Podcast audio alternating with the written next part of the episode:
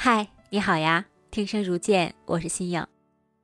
对于一个农村长大的孩子，不管是过去还是现在，在爸爸妈妈的心里，能好好上学，高考呢考上一所好的大学，永远都是改变命运的唯一的出路。我是八二年出生的孩子，我的爸妈都没有念过书。我们这一代长大的孩子，听到爸爸妈妈对我们最好的教育，恐怕就是那句话。只要你好好上学，爸妈这辈子砸锅卖铁都供你念书。把书念好了，就不会像爸爸妈妈一样一辈子种地，看着老天爷吃饭，起早贪黑的干农活，一年到头勉强的可以养家糊口。可是，在爸爸妈妈这样的思想教育之下，我们一个村的孩子真正靠学习上一所好大学而摆脱种地命运的，也就有百分之一。而我呢，既是这百分之一里的一个，也不是这百分之一里的一个。我考高中那年，正好是赶上了家里面九八年的洪水，家里种的地全都被大水淹了。对于老农民来讲，就是天大的灾害。农民种地就是一年不挨饿，赚点口粮，地没了，收入就没有了。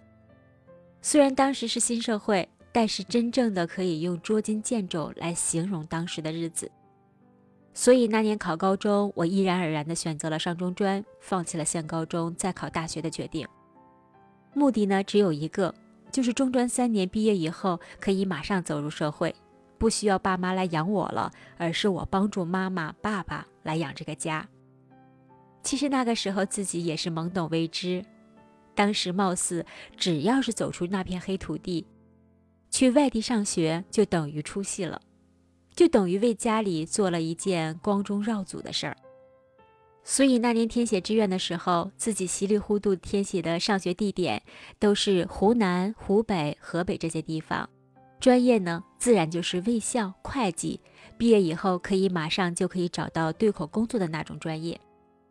成绩下来以后，按照志愿的先后顺序。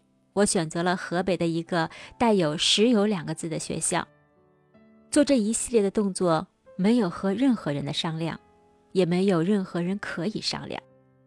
选择的理由呢，也是因为在自己的心里有一个声音告诉自己，我要毕业以后能赚钱。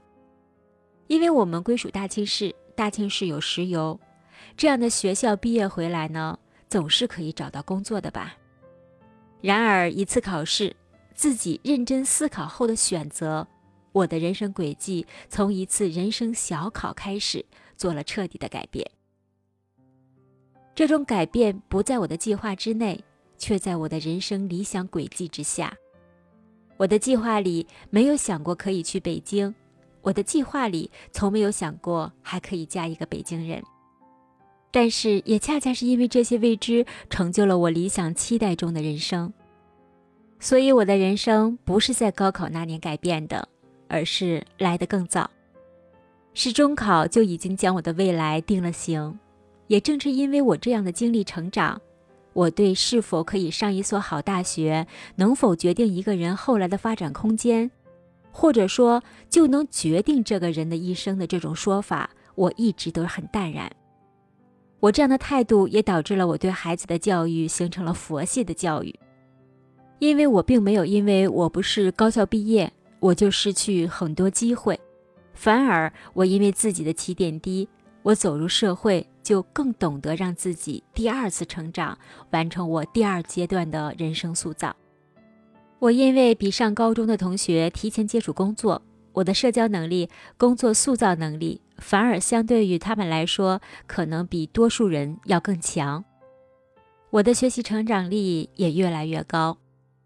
现如今，我赞同高考就是人生的一个分水岭，但是自己并不完全认同高考失败就意味着人生没有选择。